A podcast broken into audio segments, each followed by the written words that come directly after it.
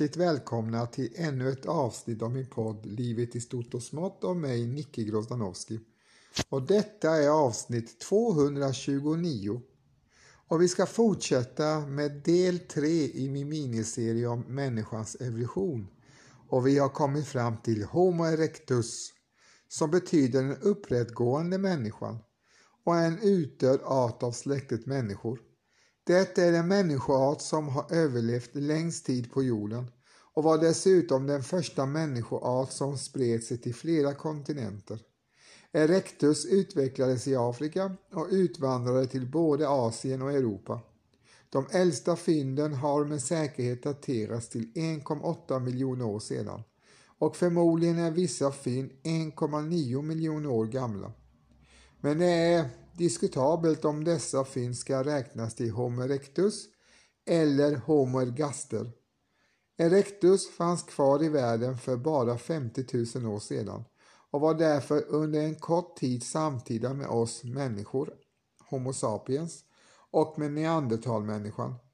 Hon började regelbundet använda eld för matlagning för minst en halv miljon år sedan och kunde tillgodogöra sig så mycket mer av födan att hjärnan började växa i storlek. Den moderna människan har med stor säkerhet sitt ursprung i afrikanska Homo erectus, möjligen via en mellanliggande art kallad Homo heidelbergensis. Den genetiska forskningen på mitokondrie-DNA som ärvs från mödernet har visat att förmodern till alla moderna människor, Homo sapiens, som nu lever på jorden utvecklades i Afrika och ättlingarna utvandrade sedan därifrån. Homo erectus utanför Afrika har givit få, om ens några, genetiska bidrag till den moderna människan. Det finns endast svagare stöd i forskningen för någon population av Homo sapiens skulle ha fått avkomma med eller utvecklas ur grupper av Homo erectus som levt utanför Afrika.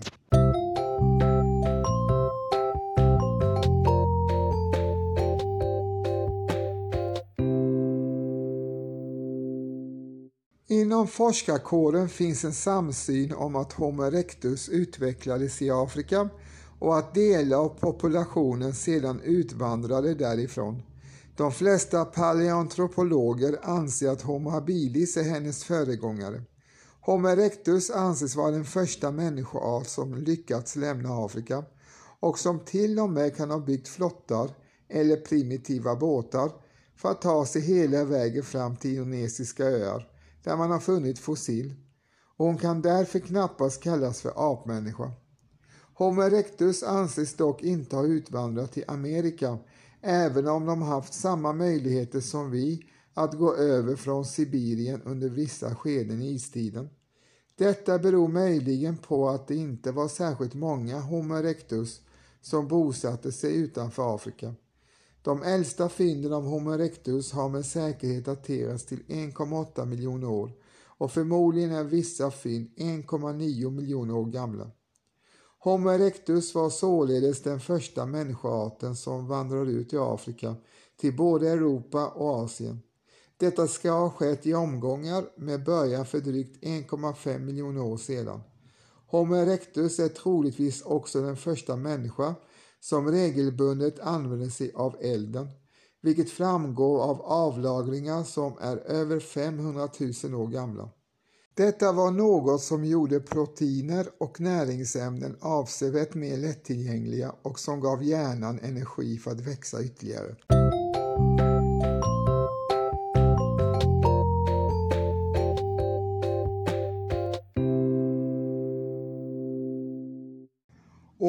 1891 upptäckte nederländaren Eugene Dubois i Trinil på Java, Indonesien, fossil av en tidigare människotyp som fick smeknamnet Javamänniskan. Dubois gav sitt fynd det vetenskapliga namnet Pichantropus erectus, den upprätta apmänniskan, eftersom han uppfattade fossilet som en övergångsform mellan apa och människa. Arten inordnades dock så småningom i släktet Homo när man insåg hur människolik den var.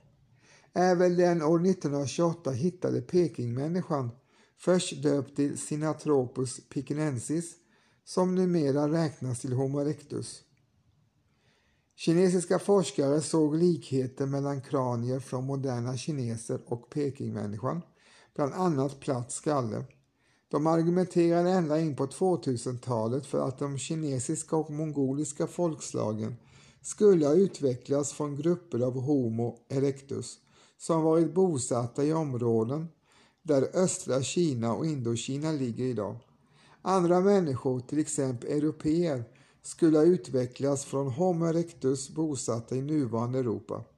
Detta är en argumentation som bottnar i den så kallade multiregionala hypotesen. Mot denna har ut i Afrika-teorin stått. Enligt denna modell uppstod Homo sapiens endast i Afrika. Samtliga människor, inklusive asiater och urinvånare på geografiskt isolerade platser, härstammar från denna afrikanska population av Homo sapiens. En grupp som ibland varit så liten att den hotats av undergång på grund av framförallt av torka i hela Afrika.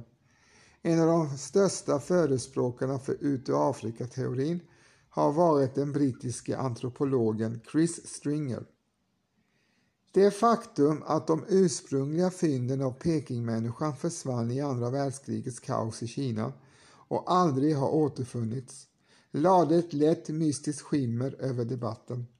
Det finns emellertid avgjutningen av Pekingmannen bevarade och nya fynd har gjorts i samma grotta efter kriget. Andra erectusfynd har bland annat gjorts vid Turkanasjön i Kenya, Olduvai-ravinen i Tanzania, i Georgien samt i Spanien.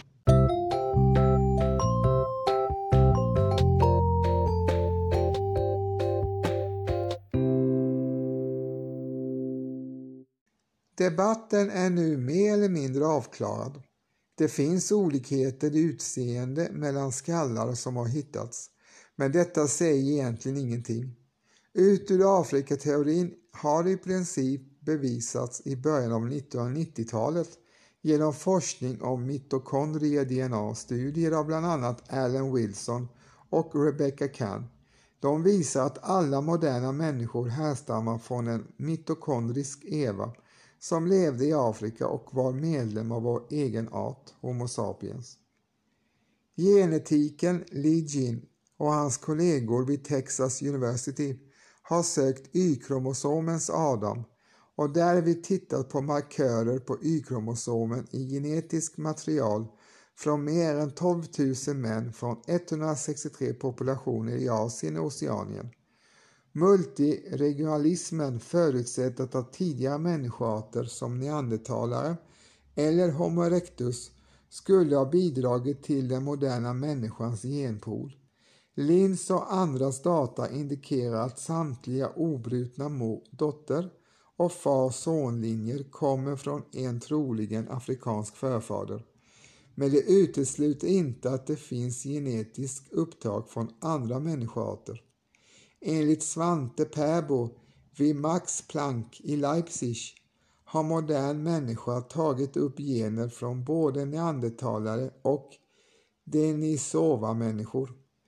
2010 publicerade Richard E. Green, som tillhör Pääbos forskargrupp, att alla människor utanför Afrika har 1-4% anlag från neandertalare eftersom de afrikanska utvandrarna och neandertalarna korsade sig innan den nya korsningsmänniskan emigrerade vidare. Något motsvarande genupptag har inte kunnat påvisas från Pekingmänniskan, helt enkelt eftersom några gensekvenser inte finns tillgängliga i detta fall. Frågan är alltså fortfarande öppen. Gin och hans team fann enbart markörer som kunde knytas till en genmutation hos en afrikansk förfader av vår egen art, Homo sapiens, som levde i Afrika för mellan 35 000 och 89 000 år sedan.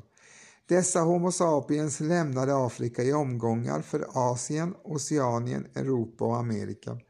Och vissa medlemmar av vår art återinvandrade dessutom tillbaka till Afrika. Homo erectus har inte gett upphov till moderna människor i Asien och Europa eller någon annan del av världen. Man har även funnit att Homo erectus levde i mellersta Europa för 700 000 år sedan. Ett fynd av 32 flintredskap i England är ett bevis för mänsklig närvaro som tidigare inte hittats så långt norrut. Fynden indikerar en varm period mellan nedisningen för 700 000 år sedan, vilket medförde att klimatet i England var som vid Medelhavet idag. Sedan tvingade nästa istid bort Homo erectus från området.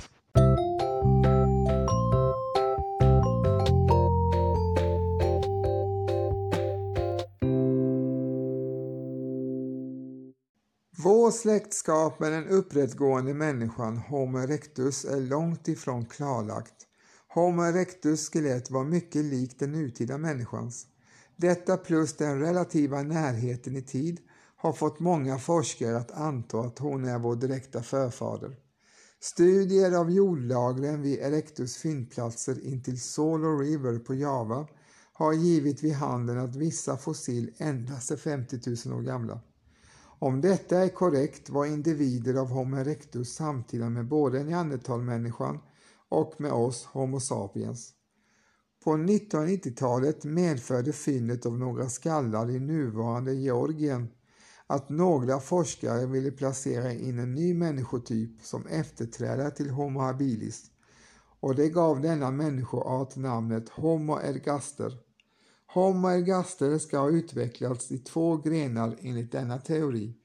En till Homo erectus som trots att hennes 1,7 miljoner år på jorden tros vara en återvändsgränd samt till våra direkta förfader Homo heidelbergensis för 1,4 miljoner år sedan.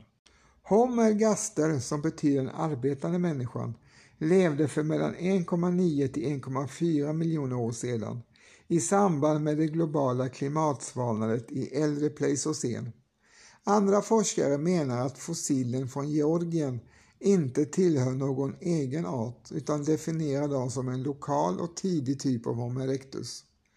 Homo ergaster hade en skallvolym på mellan 750 till 800 kubikcentimeter och hade inte lika hög grad av sexuell dimorfism som tidigare hominidier hade. Homo ergaster antas ha varit ungefär 180 centimeter lång och är de äldsta förmänniskor som var lika långa som vi. Artnamnet ergaster från grekiskans ord för arbetare Namnet valdes efter upptäckten av flera verktyg som stenyxor och stenklyvare, nära skelettlämningar från homergaster. Brända djurben i kökkenmöddingar och rester av boplatser har tolkats som att de även hanterade eld, men detta är synnerligen omstritt.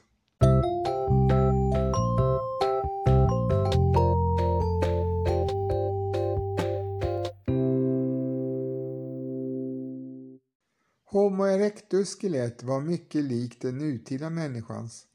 Det plus den relativa närheten i tid har fått många forskare att anta att hon är vår direkta förfader.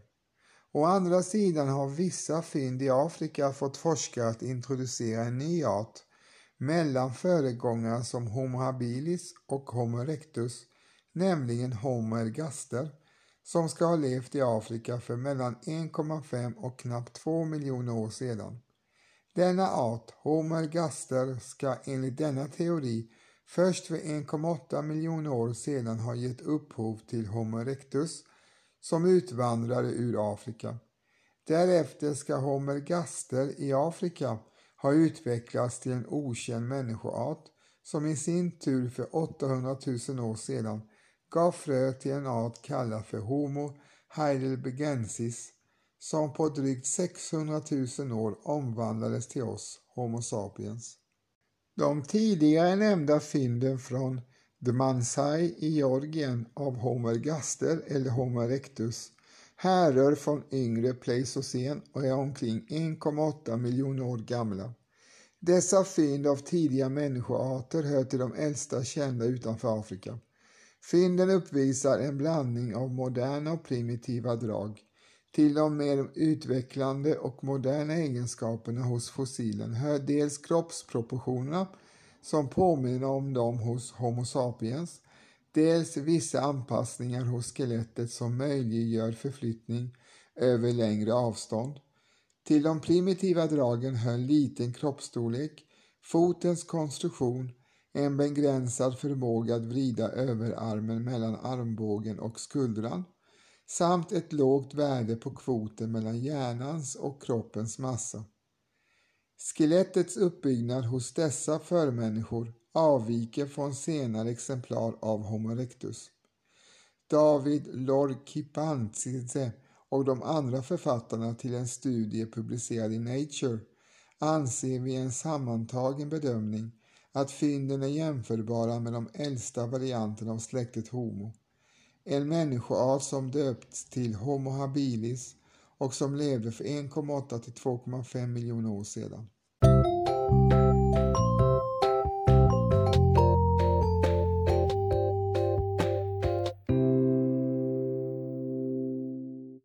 Till de utmärkande dragen hos Homo erectus hör en långsträckt och platt hjässa där bakdelen av skallen har en utbuktning eller benkam. Typiskt för erectus var även de framträdande ögonbrynsbågarna. Järnvolymen varierar mellan 950 och 1100 kubikcentimeter. Som jämförelse var järnvolymen hos Australopithecus någonstans mellan 375 och 550 kubikcentimeter och är hos Homo sapiens i genomsnitt cirka 1400 kubikcentimeter. Ett av de mest berömda rektusfynden, Turkanapojken, är ett nästan komplett skelett av en 11 12-årig gammal pojke. Hans järnvolym var 800 kubikcentimeter och skulle som fullt utvecklad kommit upp i cirka 910 kubikcentimeter alltså under genomsnittet för arten. Homo erectus var kraftigare byggd än oss och dessutom åtminstone vissa populationer av Homo erectus kan mycket väl ha varit längre än den genomsnittliga nutidsmänniskan. Den pojke som hittades var 160 cm lång och skulle som vuxen ha blivit omkring 185 cm. Könsdimorfomismen mellan män och kvinnor var större än hos nutida människor. Erectusmännen var omkring 20-30% större än kvinnorna. En vuxen man som var fysiskt aktiv och deltog i jakterna och de långa förflyttningarna kunde vara 185 cm lång och väga närmare 90 kg. Hans syster var då knappt 150 cm lång och vägde inte mer än 50 kg. En så stor skillnad brukar leda till ett kraftigt mansdominerat samhälle. Detta är emellertid ingen naturlag om kvinnorna har ett förhållandevis hög testosteronnivå påverkas kvinnans maktställning positivt. Dock finns det belägg för att eftersom hela släktet Homo förlitade sig mycket på redskap så är resonemangen om könsdimorfism i sociala sammanhang inte tillämpliga på Homo då redskapen gör fysisk styrka mindre viktig i strid. Det finns till och med forskning som tyder på att tidiga människor hade helt icke hierarkistiska samhällen utan maktordning. Tändernas utseende hos Homo erectus påminner mycket om Homo sapiens. Dock var kindtänderna större och dessutom var käken kraftigare hos Homo erectus.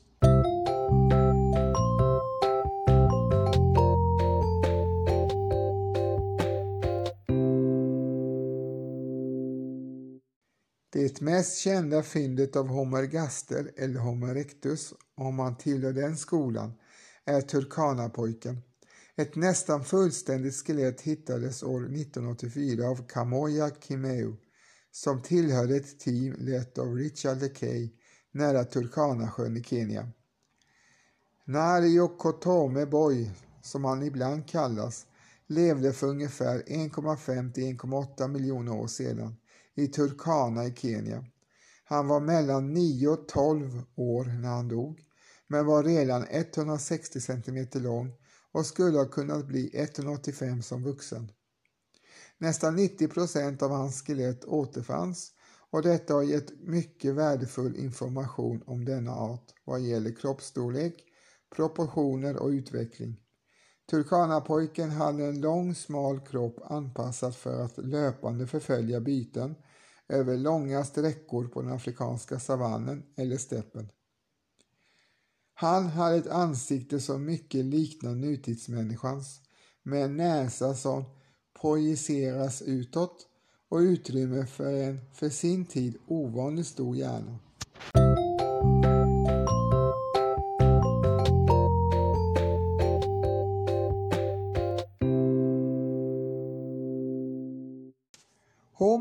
Homo använde sannolikt eld och hade en verktygskultur som kallas atyren. Fynd av stenredskap som uppskattas vara 300 000 år till 106 miljoner år gamla har gjorts i Etiopien. Forskare tror att dessa enkla redskap var ett slags skärverktyg tillverkade av skärvor från större stenar som man till exempel kunde stycka byten med. Mot slutet av perioden blev verktygen mer välgjorda med jämnare former. Homo erectus tillverkade även vapen varmed de nedlade djur eller slog sönder ben för att komma åt benmärgen. Homo erectus var mycket framgångsrika i att skapa en teknik som möjliggjorde förflyttning över vatten och som tillät dem att anpassa sig till nya miljökrav och att tillvarata de möjligheter en annan omgivning gav. De levde i tropiska och subtropiska zoner på andra ställen i Afrika och Eurasien. Den territoriella expansionen påbörjades troligen redan i artens barndom för 1,8 till 1,7 miljoner år sedan. Förvånansvärt nog förändrades inte Homo erectus anatomi nämnvärt förrän för omkring 750 000 år sedan. Hjärnan blev större och man kan gissa sig till att delar av hjärnan kopplades ihop på ett nytt sätt. Erectus gjorde uppenbarligen evolutionära utvecklingssprång som gav nya funktioner i hjärnan som fick dem att börja använda elden, förbättra redskap och jaktvapen och tillverka klädesplagg som möjliggjorde inflyttning i den säsongsmässiga kalla tempererade zoner i Asien och Europa. Denna migration har gjorts möjlig genom större intelligens och det är ett mysterium varför arten slutligen dog ut.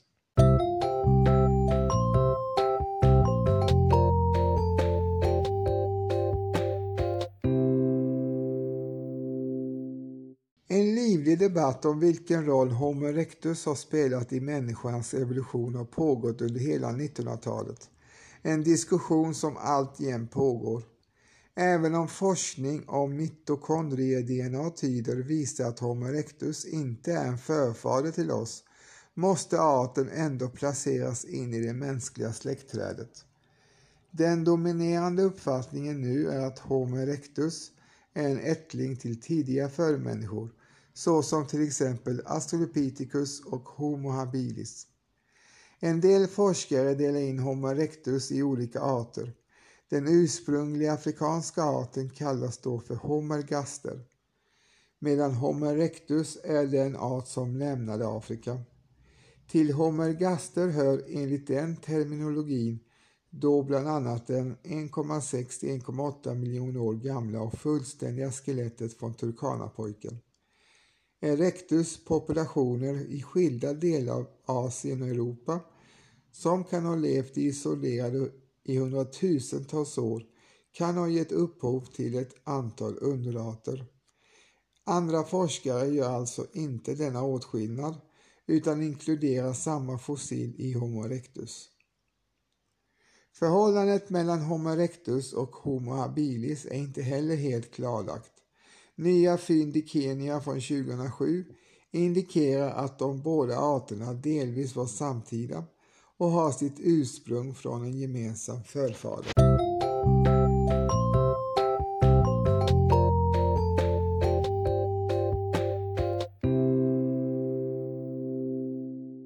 Pekingmänniskan är populärnamnet på de fossila förmänniskan Homo erectus som har gjorts i Shuqidian nära Peking i Kina. Lämningar hittades först 1923-27 och fick då namnet Sinatropus Pikinensis. Sedermera insågs att dessa fynd dels tillhörde samma art som javamänniskan och dels var tillräckligt människolika för att höra hemma i släktet Homo och Pekingmänniskan inordnades därmed i arten Homo erectus. Det finns dock forskare som fortfarande räknar Homo erectus pikinensis som en egen underart av Homo erectus. Fynden har daterats till att vara mellan 250 000 och 400 000 år gamla, det vill säga från pleistocentid.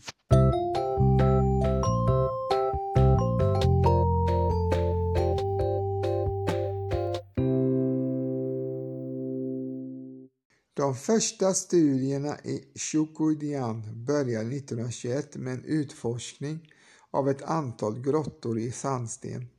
Enligt senare källor av Otto Zdansky som jobbade för geologen Johan Gunnar Andersson ledde en lokalinvånare arkeologerna till vad som idag är känt som Drakbenskullen, en plats full med fossiliserade ben. Zdansky påbörjade senare en egen utgrävning och fann ben som liknade mänskliga molarer. 1926 tog han dem till Peking, till Peking Union Medical College, där kanadensiska anatomen Davidson Black analyserar dem. Han publicerade senare sina fynd i tidskriften Nature. Rockefeller Foundation gick med på att finansiera arbetet vid Chukoidan 1929 tog kinesiska arkeologerna Yang Zhongjiang och Pei Wenchong över och senare fortsatte Jia Lampo utgrävningarna. Under de följande sju åren avtäckte de fossil från mer än 40 olika arter. Bland dessa fanns sex nära fullständiga järnskålar. Pierre Tellerard der Chardin och Franz Widenreich var även involverade. De första exemplaret av Homo erectus i Asien hade hittats på Java 1891 av Eugene Dubois och Javamänniskan kallades till en början Pichantropus erectus men överfördes senare till släktet Homo. Utgrävningarna slutade i juli 1937 då japanerna ockuperade Peking. Fossilen från Pekingmänniskan placerades i ett kassaskåp på Kenozoic Laboratory. I november 1941 packade sekreteraren Hu Jiangxi ner fossilen och sände dem till USA för att hålla dem där till krigets slut. De försvann spårlöst på vägen till hamnstaden Qinghangdao. Sannolikt var de i händerna på en grupp amerikanska marinsoldater som tillfångatagits av japanerna då kriget mellan Japan och USA startade. Olika företag har gjorts för att lokalisera fossilen efteråt, men än så länge utan resultat. 1972 utfäste den amerikanske finansmannen Christopher Janus 5 000 USA-dollar för de saknade skallarna. En kvinna kontaktade honom men krävde 500 000 USA-dollar. Hon försvann dock spårlöst. Janus åtalades senare för förskingring. I juli 2005 grundade kinesiska regeringen en kommitté för att hitta benen, vilket sammanföll med 60-årsfirandet av andra världskrigets slut. Det finns även ett antal olika teorier av vad som kan ha hänt, även sådana som säger att benen sjönk med det japanska skeppet Awamaru 1945. Pekingmänniskans fyndplats i Shukuidan blev 1987 uppsatt på Unescos världsarvslista.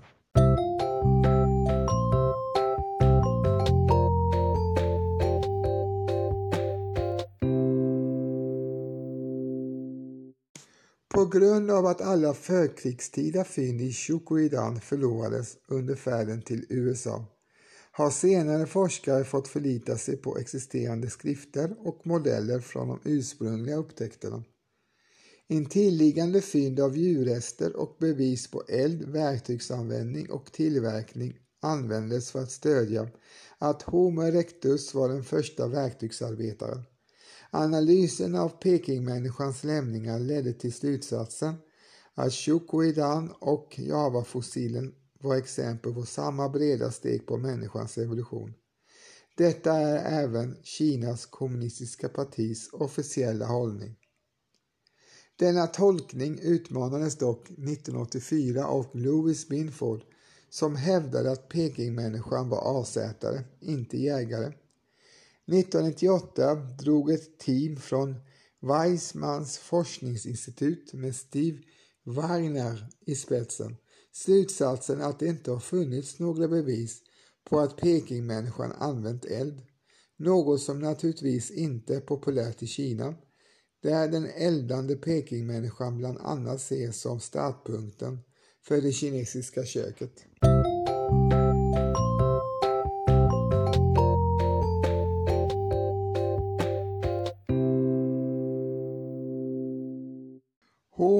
Heidelbergensis var en förhistorisk människa. Den fick sitt namn av ett fynd från 1907 av en fossil käke i Mauer nära Heidelberg i Tyskland. Forskare är inte eniga om vilka andra fossil som bör hänföras till den här arten. Det finns en mångfald av fossil från perioden från cirka 800 000 till 300 000 år sedan och en del forskare kallar hela samlingen för Homo heidelbergensis medan andra använder namn som Homo rhodosensis, Homo antecessor, Homo caprinensis eller Homo helmei. Tidigare var det vanligt att alla homininier från den här tid kort och gott ansågs tillhöra Homo sapiens.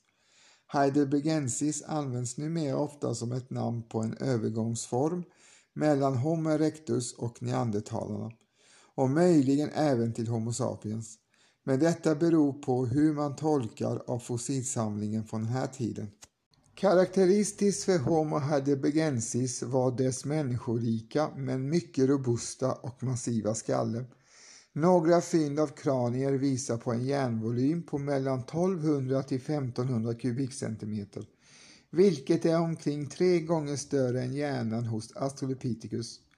Skallar från till exempel Grekland, Spanien, Etiopien och Zambia är påfallande lika varandra och därmed antas heidelbergensis ha varit en både europeisk och afrikansk art. Vissa forskare ser heidelbergensis som en afrikansk-europeisk art och förfader till både moderna människor och neandertalare medan andra ser den som en strikt europeisk och tillhörande neandertalarnas förfäder. Individerna var högresta, 1,8 meter genomsnitt och mer muskulöst byggda än moderna människor. Med tiden förändrades den europeiska populationen och övergick gradvis till den mer bekanta neandertalmänniskan. En undersökning av örat från fossil från Ata Puercha i Spanien talar för att örat var utvecklat för talat språk redan hos denna art. Homo heidelbergensis använde mer avancerade verktyg än Homo erectus. Tack vare fynd i Schöningen i Tyskland från för omkring 400 000 år sedan vet man att heidelbergensis använde sig av träspjut vid jakt. Fynden är de äldsta kända vapen som överhuvudtaget har hittats. Äldre verktyg som man har funnit har antagligen använts till slakt. Fossila rester av hästar från samma fyndplats indikerar att dessa var deras byten.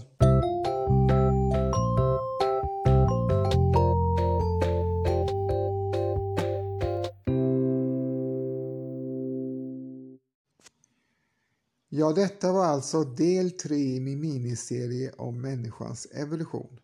Och detta avsnitt beskriver Homo erectus som är en av de mest välkända och väl beskrivna förhistoriska människor detta i skarp konkurrens med neandertalmänniskan som vi ska återkomma till i kommande avsnitt. Men nu var det alltså Homo erectus som var den första människan som brukade elden, var den första människan som tillverkade och använde avancerade jaktredskap som gjorde att man kunde fälla större byten. Detta tillsammans med att man jagade i lag som gjorde att man kunde liksom försörja sig på ett mer avancerat sätt genom att eh, födotillgången var nog eh, ganska så god eftersom man var ganska framgångsrika jägare och samlare. Och detta bidrog sen att eh, Homo erectus kunde emigrera från Afrika och befolka Asien och Europa. Huruvida Homo erectus är en ättling Ja, ättling är de, men direkt förfader till den moderna människan, det tvistar de lärde om fortfarande. Och eh, ja, det är inte helt säkert, men faktum är ändå att Homo erectus är en ättling till oss och att eh, vi är nog utvecklade från den arten. Jag hoppas att ni har uppskattat det här avsnittet och eh, att ni tycker att den här resan i människans förflutna är intressant och givande. Eh, min podd utkommer i regel en gång i veckan, nämligen på helger. Men det kan även förekomma att podden släpps i andra tider också, så håll utkik. I avsnittets början fick ni höra Carl Michael Bellman och hans Fjärilvingar syns på Haga, även kallad för Fredmans sång nummer 64. Och som avslutning får ni höra Par Deus med gruppen Gotthard. Och vill du inte missa några släppta avsnitt så prenumerera gärna på min podd Livet i stort och smått. Och vill du bidra med en ekonomisk slant till podden och tycker att det är värt det så swisha gärna till 073 358 61 43 så blir jag glad och vill du inte swisha så blir jag lika glad för det. Jag är glad att ni lyssnar på mina avsnitt. Det gör mig glad och lycklig i alla fall. Så tack än en gång för att ni lyssnar på avsnittet och eh, på återhörande och var rädda om er så hörs vi snart igen. Ha det gott! Hej då!